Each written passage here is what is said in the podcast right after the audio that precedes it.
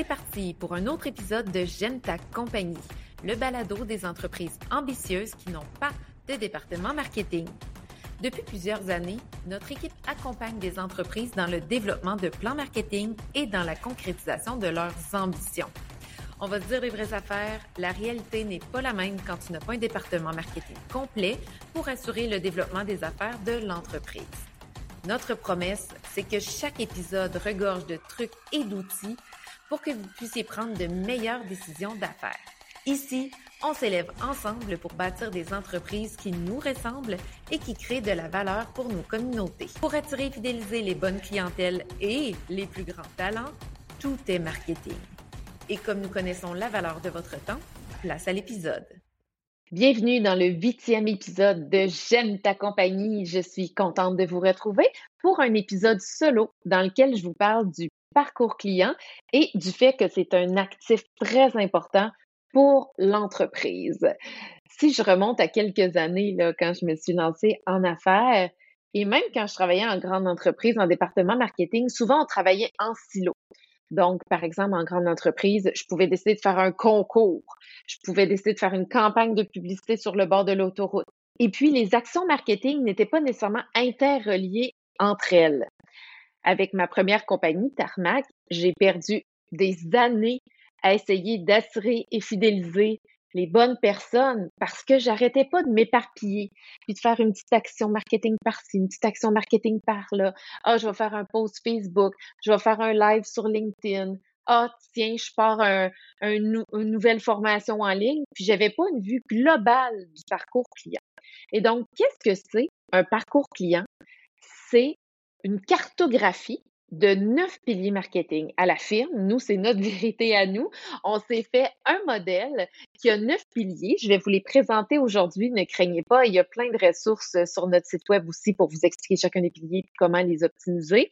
Mais au fond, c'est qu'on part du client idéal, le persona, et puis on s'assure qu'à chaque pilier marketing, on l'attire et on le fidélise. Plutôt que de dire, ah ben moi, je veux vendre ça, c'est là où je m'en vais avec ma business. Mais ben, oui, c'est sûr qu'il y a de ça. Il faut aimer notre entreprise, il faut être bien, il faut être dans notre zone de génie. Mais on doit créer des entreprises pour des clientèles idéales, pour les attirer et les fidéliser finalement. Et un plan marketing, c'est quoi? Ben, c'est dans le fond, on regarde notre parcours client, puis on se dit, pour le prochain trimestre, pour la prochaine année, si je veux atteindre mes objectifs de développement, quel pilier je dois aller travailler? À quel pilier je vais donner de l'amour? Et je vais vous les présenter aujourd'hui, là, mais l'objectif, c'est que c'est ça. Et puis, les différentes actions à poser pour bonifier ces piliers-là, ben, c'est ça qui va faire notre plan d'action, notre plan marketing trimestriel ou encore annuel. Et ce qui est beau dans le parcours client, c'est à chaque brique qu'on met, à chaque action qu'on pose, eh bien, on ajoute une couche à ce parcours-là qui reste. Quand on pense juste une campagne de publicité là, sur quatre semaines, ben, il y a un début, il y a une fin, ça s'arrête. Donc, ça, ça, ça n'est pas un actif pour l'entreprise. Ça a été payant sur une courte durée, sur un moment spécifique dans le temps. Mais quand on pense parcours client, on pense à développer ce parcours pour attirer et fidéliser les bonnes clientèles à long terme.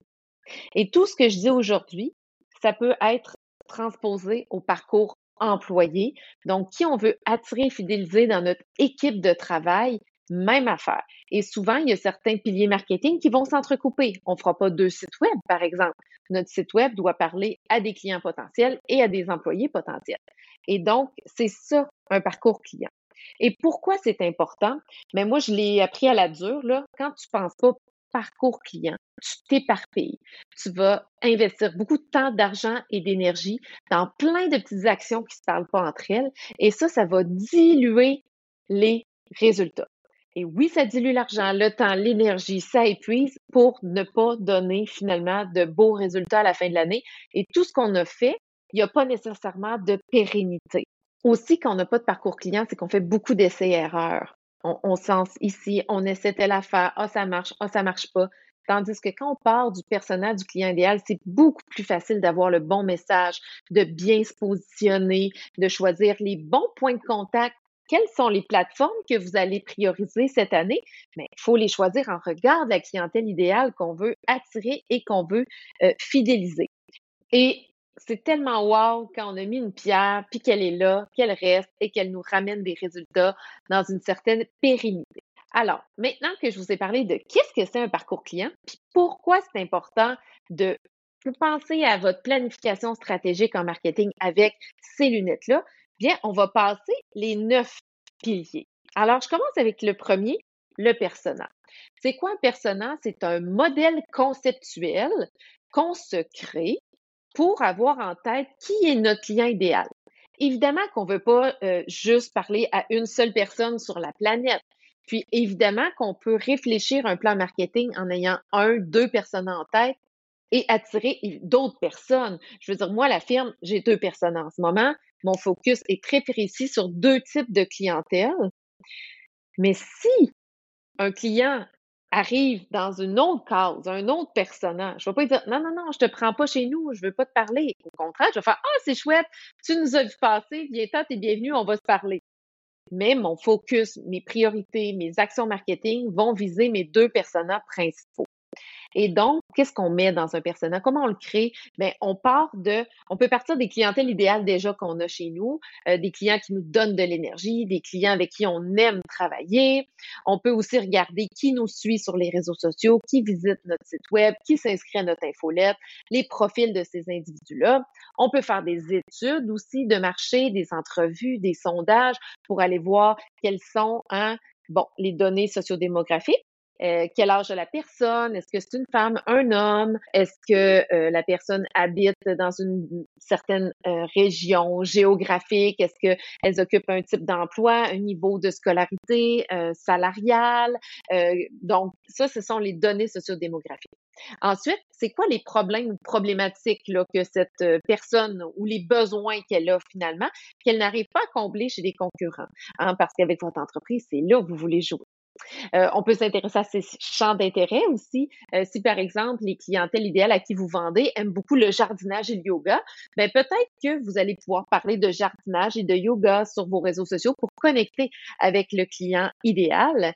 Et euh, finalement, ce qui est très important, c'est les points de contact. Donc, comment je vais m'assurer d'aller parler à ces personnes-là, quelle plateforme je vais choisir pour initier, développer une relation avec elles? Et euh, par exemple, euh, si on veut parler à des hommes de 65 euh, ans et plus, ben, peut-être qu'on va pas choisir Instagram. les raisons peuvent paraître évidentes, mais souvent, quand on entre dans des dossiers à la firme, on se rend compte que les gens sont sur plusieurs plateformes de réseaux sociaux parce qu'ils pensent qu'il faut être là, mais ils n'ont jamais considéré leur personnel ou leur clientèle idéale avant de faire ces choix-là.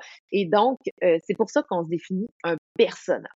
Après le persona, on va réfléchir à notre offre de produits et ou services. Et ça, ce qu'on veut, c'est Disons qu'on pense aux plus grands restaurants de ce monde.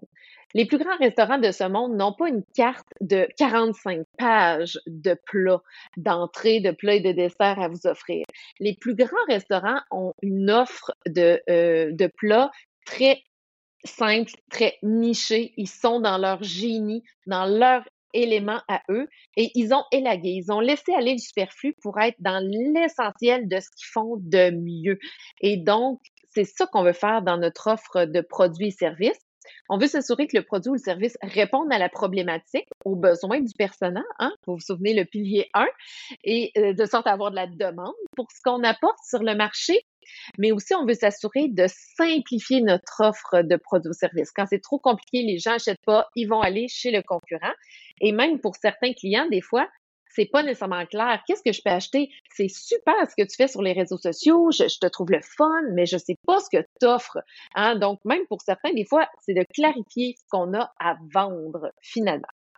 Donc, troisième pilier, l'image de marque. Quand on parle d'image de marque, il s'agit davantage de dire, voici mes concurrents ou collègues, voici le marché dans lequel j'évolue et voici la place unique, différente que je veux prendre dans cet écosystème-là. Et ça, c'est ce qu'on appelle le positionnement. Ça, c'est un grand mot savant marketing, le positionnement.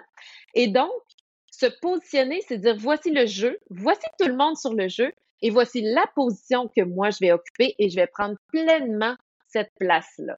Et ça, c'est important de le définir parce que c'est ensuite qu'on peut avoir un logo qui incarne ce positionnement et qu'on s'assure que chacun des points de contact hein, incarne aussi ce positionnement. Cette image de marque-là, oui, le logo, les couleurs, la typographie, tout ça, et que tout est harmonieux, mais aussi le fond. Le fond de ce positionnement-là, est-ce qu'on a une signature de marque, hein, les quelques petits mots en dessous du logo qui spécifient notre positionnement? Est-ce qu'on a un slogan qui donne le ton? Alors ça, hyper important, l'image de marque pour se distinguer de la concurrence. Découvrabilité. La découvrabilité, c'est un autre mot bien, bien, bien savant, mais c'est de dire, est-ce que les gens, les personnages, on a parlé en point 1 des personnages qui vivent la problématique, qui ont besoin, qui cherchent une solution, est-ce qu'ils vous trouvent, même s'ils ne vous connaissent pas? Donc, on pense à des clients idéaux qui ne savent pas que vous existez, qui ne connaissent pas votre euh, offre de produits-services, mais qui vont vous trouver parce que vous vous êtes bien positionné, soit sur la rue, soit dans des boutiques, euh, sur des sites de distribution ou encore sur Internet avec votre site web qui sort en premier dans les moteurs de recherche. Et ça, c'est la découvrabilité. C'est tout ce que vous allez mettre en place pour être sur le chemin d'un client idéal qui a besoin de ce que vous avez à vendre. Et c'est très important, euh, la découvrabilité. Souvent, par on va aller vers la publicité en notoriété. C'est le point d'après. C'est le cinquième point. Mais la découvrabilité, souvent, est beaucoup plus payante parce que le client a déjà besoin de ce qu'on a à, offrir finalement. Donc, plutôt que de s'assurer d'être connu de quelqu'un qui va éventuellement avoir besoin de nos produits ou nos services, on s'assure d'être devant les personnes qui ont besoin actuellement de nos produits et de nos services. Point numéro 5, ce pilier de la notoriété. La notoriété, c'est se faire connaître. Tout ce qu'on met en place pour se faire connaître des clientèles idéales, qu'elles aient besoin ou pas de nous. Mais on veut que lorsque sera le temps d'avoir besoin de notre offre de produits ou services, on veut être les premières personnes à, qui ces gens-là vont penser pour se procurer le produit ou le service. Alors ça, c'est la notoriété. Souvent, on peut penser à de la publicité, mais on peut penser aussi à des relations de presse, on peut penser aussi à s'impliquer bénévolement, etc. Pilier numéro 6, la première expérience. Le pilier de la première expérience, il s'agit de la dernière étape avant que la personne signe un contrat, passe une carte de crédit. Donc, c'est tout ce qui se passe quand la personne a dit, ah, je vais aller m'intéresser à telle entreprise et l'étape d'après où elle sort sa carte de crédit. On peut penser, par exemple, hein, dans un cabinet de psychothérapeute, ben, je vais appeler et je parle à la réceptionniste. Euh, je vais voir le site web et euh, je fais un petit test quiz pour savoir si j'ai vraiment besoin de ces services-là. Euh, certains pourraient penser à, en anglais, on dit lean magnet, hein, des aimants à clients, donc des outils gratuits qu'on diffuse sur Internet pour démontrer nos compétences et attirer des personnes à la firme. On propose gratuitement des rencontres exploratoires à tout le monde qui souhaite travailler avec nous pour voir s'il y a un fit.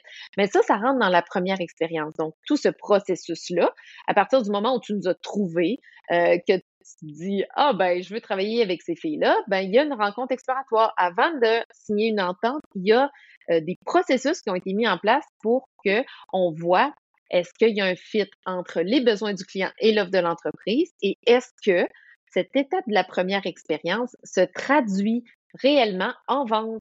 Et ça, c'est très, très important. C'est à ce niveau-là de la première expérience qu'il y a les processus de vente finalement, peu importe comment ça s'intègre dans votre entreprise. Et nous, souvent, on observe que les gens vont faire beaucoup de publicité, puis ils n'ont pas planifié de processus de vente par la suite dans l'entreprise. Ils n'ont pas optimisé ça. Mais si tu envoies plein de clients à euh, quelqu'un à la réception qui n'est pas nécessairement de bonne humeur et content de faire ce qu'il fait, ben ça va être un coup d'épée dans l'eau parce que la première e-, expérience va être négative, néfaste, et donc la personne ne va pas planifier de rendez-vous, par exemple, chez vous. Alors ça, c'est souvent sous-estimé et c'est très important. Finalement, quand la carte de crédit est passée, on transfère vers l'expérience de marque. Si on a un commerce en ligne, euh, à partir du moment où la personne a acheté une tasse, par exemple, ben, on la livre par la poste. Il y a un paquet qui est reçu. Est-ce que la tasse, elle est cassée? Est-ce qu'elle est en bon état? Est-ce qu'il y a un petit mot personnalisé qui accompagne la tasse? Euh, même chose dans le service. Hein? Euh, par exemple, si on travaille avec un cabinet comptable, puis on sait en amont quelle sera la méthode, que les gens sont rigoureux, qu'on n'a pas besoin de courir après les suivis, que tout est fluide et transparent et pertinent et de qualité. Mais ça, c'est l'expérience de la marque. Donc, après que j'ai payé, que j'ai signé l'entente, le contrat, j'ai passé la carte de crédit, qu'est-ce qui va se passer? Eh bien, ça, c'est important parce que euh, ça aussi, si l'expérience est négative, eh bien, les gens ne reviendront pas. Ça m'est arrivé l'autre jour, là, j'ai vu des publicités sur Instagram pour du vin sans alcool et j'ai acheté un exemplaire d'une bouteille de vin sans alcool et c'était franchement imbuvable. Puis je suis pas quelqu'un de si difficile. J'étais ouverte avec le fait que ça goûtait pas comme un bon euh, Barolo, donc je, je m'attendais pas à ça, mais c'était c'était pas pas buvable tout simplement. Et donc là, je, je suis sur mes gardes pour essayer les autres bouteilles parce que je me dis oh on me vendait quelque chose d'extraordinaire. Je fais l'expérience de la marque et ça devient négatif pour moi. Et donc cette étape là, c'est vraiment le nerf de la guerre pour une entreprise qui n'a pas de département marketing parce que si ça se passe mal en expérience de marque, les gens insatisfaits vont parler beaucoup plus fort que les gens satisfaits et ça va être très difficile de, travailler contre ça. Lorsque les gens ont fait l'expérience de la marque, est-ce qu'on les fidélise pour une autre transaction? Donc, c'est là que vient le pilier de la fidélisation. Ça aussi, euh, c'est très, très souvent sous-estimé. Notre observation à la firme, nous, c'est que quand les clients arrivent chez nous pour faire des plans marketing, l'énergie est souvent mise sur attirer des nouveaux clients, attirer, attirer, attirer. Puis un coup que le client est client chez nous, ben, on en prend plus ou moins soin. Parce qu'il est là, on le prend un peu pour acquis. Mais attention, il y a beaucoup d'argent qui dort sur la table quand on pense à des clients qui sont déjà chez vous. Donc, est-ce que vous les fidélisez? Est-ce que vous en prenez soin? Si l'expérience est négative, est-ce que vous compensez hein, avec des, des, accommodements pour dire, hey, je suis désolée que la tasse soit arrivée cassée, euh, je peux faire ABC pour compenser pour cette expérience négative? Est-ce que euh, vous avez des produits ou des services de renouvellement? Par exemple, moi, la firme, peux pas vendre aux mêmes clients un plan marketing tous les trois mois. Il y a un plan à mettre en place sur deux, trois ans. Et donc, je dois avoir d'autres produits services à vendre si je veux fidéliser mon monde. Alors, posez-vous ces questions-là chez vous. Est-ce qu'un client qui est rentré une première fois chez vous, est-ce qu'il reste chez vous? Finalement, un dernier pilier, la culture de la relation. On a appelé ça culture de la relation parce que c'est une drôle d'étape. Euh, je vous invite à aller sur le site de la firme. Il y aura un billet de blog pour cet épisode-là avec éventuellement euh, l'impression, l'écran ou l'image qui montre le parcours client. Pour les personnes visuelles, ça va être beaucoup plus facile pour vous de comprendre en quoi ça consiste. Vous allez voir, le pilier de la culture de la relation, on l'a positionné à droite euh, du parcours client et il comprend l'ensemble des piliers parce que fait partie de la culture de la relation, c'est tout ce qu'on fait pour initier ou enrichir des relations avec des clientèles potentielles ou actuelles. Puis c'est ça qui est compliqué parce que disons que je m'ouvre un compte Instagram pour initier des relations et les enrichir, ben sur mon compte Instagram, je parle à la fois à des clients potentiels qui me connaissent pas encore beaucoup, tout autant qu'à des clients actuels qui me connaissent déjà, qui font partie de l'écosystème. Et donc, la culture de la relation, c'est vraiment quelque chose qui se passe à chacune des étapes du parcours client. On peut penser aussi aux infolettres, on peut penser à les dîner avec des clients. Donc, ce sont toutes ces actions qu'on fait pour être proche de nos clients préférés et pour nous assurer d'avoir une sincère relation, pas juste une relation transactionnelle, mais une sincère relation et c'est ça aussi qui va pouvoir nous nourrir sur l'optimisation de nos produits, de nos services, de prendre le pouls, qu'est-ce qui fonctionne bien, qu'est-ce qui devrait être amélioré. Donc, la culture de la relation, c'est vraiment important. Donc, à titre de rappel, pilier 1, le persona. Pilier 2, les produits et services. Pilier 3, l'image de marque. Pilier 4, la découvrabilité. Pilier 5, la notoriété. Pilier 6, la première expérience. Pilier 7, l'expérience de marque. Pilier 8, la fidélisation. Et pilier 9, la culture de la relation.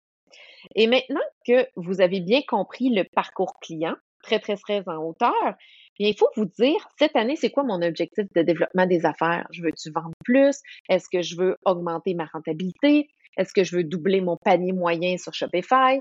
Puis, en ayant clarifié ça et vos indicateurs de performance, ben, vous allez pouvoir vous dire, ah, ben c'est tel pilier dans lequel je vais investir plus d'argent, de temps et d'énergie et beaucoup d'amour aussi dans le prochain trimestre pour placer des briques qui vont rester, qui vont faire que je développe un actif. Par exemple, là, la découvrabilité, avoir un site web qui sort en premier dans Google, c'est assez difficile en 2024. Les algorithmes changent tout le temps, mais on ne peut pas passer à côté. ce qui est beau, c'est à chaque fois qu'on a développé une facette de notre site web. Par exemple, je fais des maquettes. Je me fais un accueil, une page d'accueil qui est forte. Ensuite, j'ajoute une page à propos qui est forte. On y va en étapes. Ben, tout ça, ça devient des actifs concrets de notre marque et qui sont pérennes. Mais oui, on doit optimiser notre site web, continuer de mettre à jour des plugins, etc. Mais reste que ce, que, ce qui a été fait a été fait et a encore de la valeur 2, 3, 4, 5 ans plus tard. Et c'est tout ça la force du parcours client, c'est d'avoir une stratégie marketing et des actions qu'on va poser qui vont être encore payante et pertinente dans cinq ans. Alors, si je peux vous laisser partir avec une chose importante aujourd'hui, c'est de dire, les actions de marketing dans lesquelles j'investis aujourd'hui vont-elles être payantes dans cinq ans? Si oui, vous êtes à la bonne place. Sinon, lâchez-nous un coup de fil, on va vous aider à planifier. Alors, sur ce, ça fait le tour. Dans les prochains épisodes, vous allez voir qu'avec mes collègues Rouge et Katrina, on abordera chacun des piliers et on vous donnera des trucs, des astuces, des exemples de comment on peut faire mieux pour chacun des piliers pour décortiquer tout ça. Donc, ça sera à suivre dans les prochaines semaines. Pour ne pas les manquer, allez vous abonner tout de suite, soit sur Apple, Spotify, euh, la plateforme d'écoute de votre choix de balado. Et pour ceux qui ont besoin d'un coup de pouce en planification de votre marketing, de votre plan d'action.